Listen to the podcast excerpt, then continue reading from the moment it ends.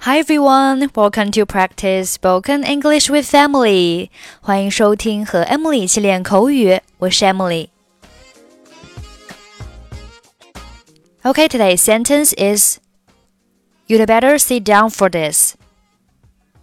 You'd better sit down for this. You'd better sit down for this. Sit down 表示坐下。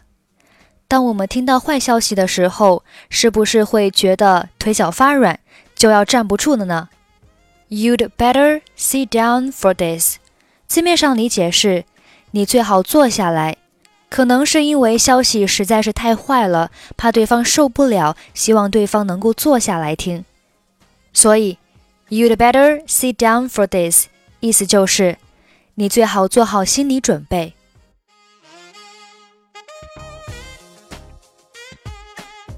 医生，我可以问问我母亲的病情吗？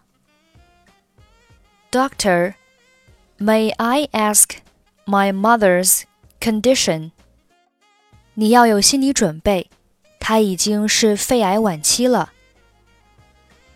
Well, you'd better sit down for this. It has been terminal lung cancer.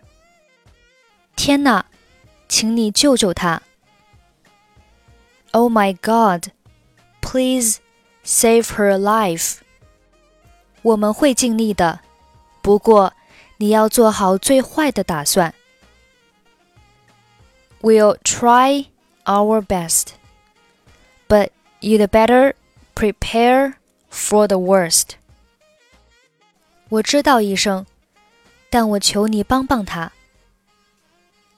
I see, doctor, but I plead with you to help her. 我已经说过，我们会尽力的，你可以信任我们。但是你知道他的情况。I have said that we will try our best.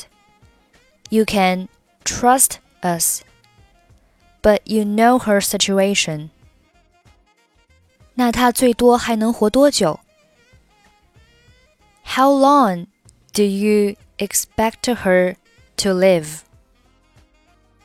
大概半年吧。About half a year.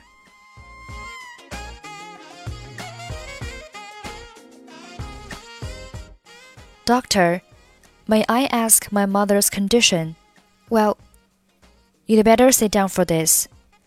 It has been terminal lung cancer. Oh my god. Please save her life. We'll try our best, but you'd better prepare for the worst.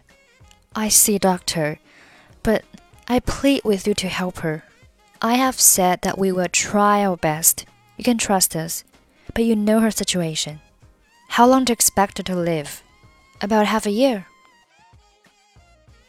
Okay, that's it for today. 获取节目完整文本，欢迎关注微信公众号“英语主播 Emily”。I'm Emily. I'll see you next time. Bye bye.